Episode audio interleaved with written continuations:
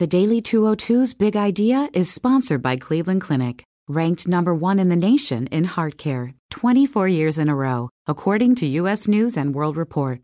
More information is available at clevelandclinic.org/rankings. Happy Friday. I'm James Hohmann from the Washington Post, and this is the Daily 202's Big Idea for July 21st. President Trump has asked his advisors about his power to pardon aides, family members, and even himself in connection with the Russia probe. That is in a story that four of my colleagues posted overnight. Richard Nixon said in 1977 when the president does it, that means it is not illegal. But even Nixon understood that he could never pardon himself. Sources involved in these conversations say that the discussions are theoretical at this stage. But regardless of how serious they are, someone who has nothing to hide typically would not query his lawyers about whether he can pardon himself. That said, the news that Trump is mulling such a move is really not terribly surprising when viewed in the broader context of his career. He's often behaved like the rules that apply to everyone else don't apply to him. Recall the Access Hollywood tape that came out last October from 2005, in which he boasted to Billy Bush that he could get away with kissing, groping, and propositioning even married women. When you're a star, they let you do it, Trump said. You can do anything. He won despite the emergence of that video.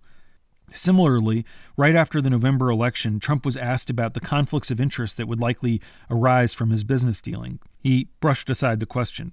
The president can't have a conflict of interest, he said. Running the privately held Trump organization, the president was also not accountable to an independent board of directors.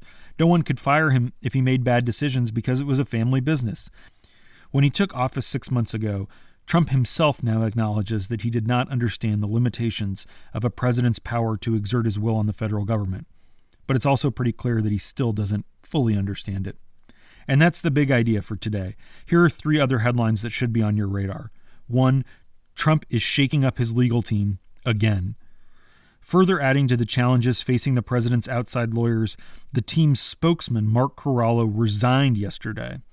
Also, the role of Marc Kasowitz, the president's longtime personal lawyer who's been running point on the Russia investigation, will be significantly reduced. Instead, a defense lawyer, John Dowd, will take the lead. Number two, there will not be a shakeup at the Justice Department, at least for now. Jeff Sessions said yesterday that he plans to stay on as Attorney General despite Trump's remarks that he, quote, would not have nominated him had he known he was going to recuse himself from the Russia probe. Sessions' public expression of confidence masked deeper tension regarding his position in the administration and his rapport with the president who once turned to him as a confidant. The former Alabama senator has rapidly lost his standing as one of Trump's most trusted advisors and has drifted from the president's inner circle. Number three, a day after announcing that he is combating a brain tumor, Arizona Senator John McCain used his signature snark to warn colleagues that he will be returning soon to Washington. He also chastised the Trump administration for ending assistance to moderate Syrian rebels battling the government of Bashar al Assad.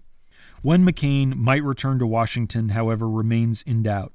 The Mayo Clinic in Phoenix said that the senator and his family are still considering their treatment options, including a combination of chemotherapy and radiation. He's in all our thoughts and prayers. And that's the Daily 202 for Friday, July 21st. You can read more at washingtonpost.com slash daily 202. I'm James Hohmann, and I'll talk to you on Monday.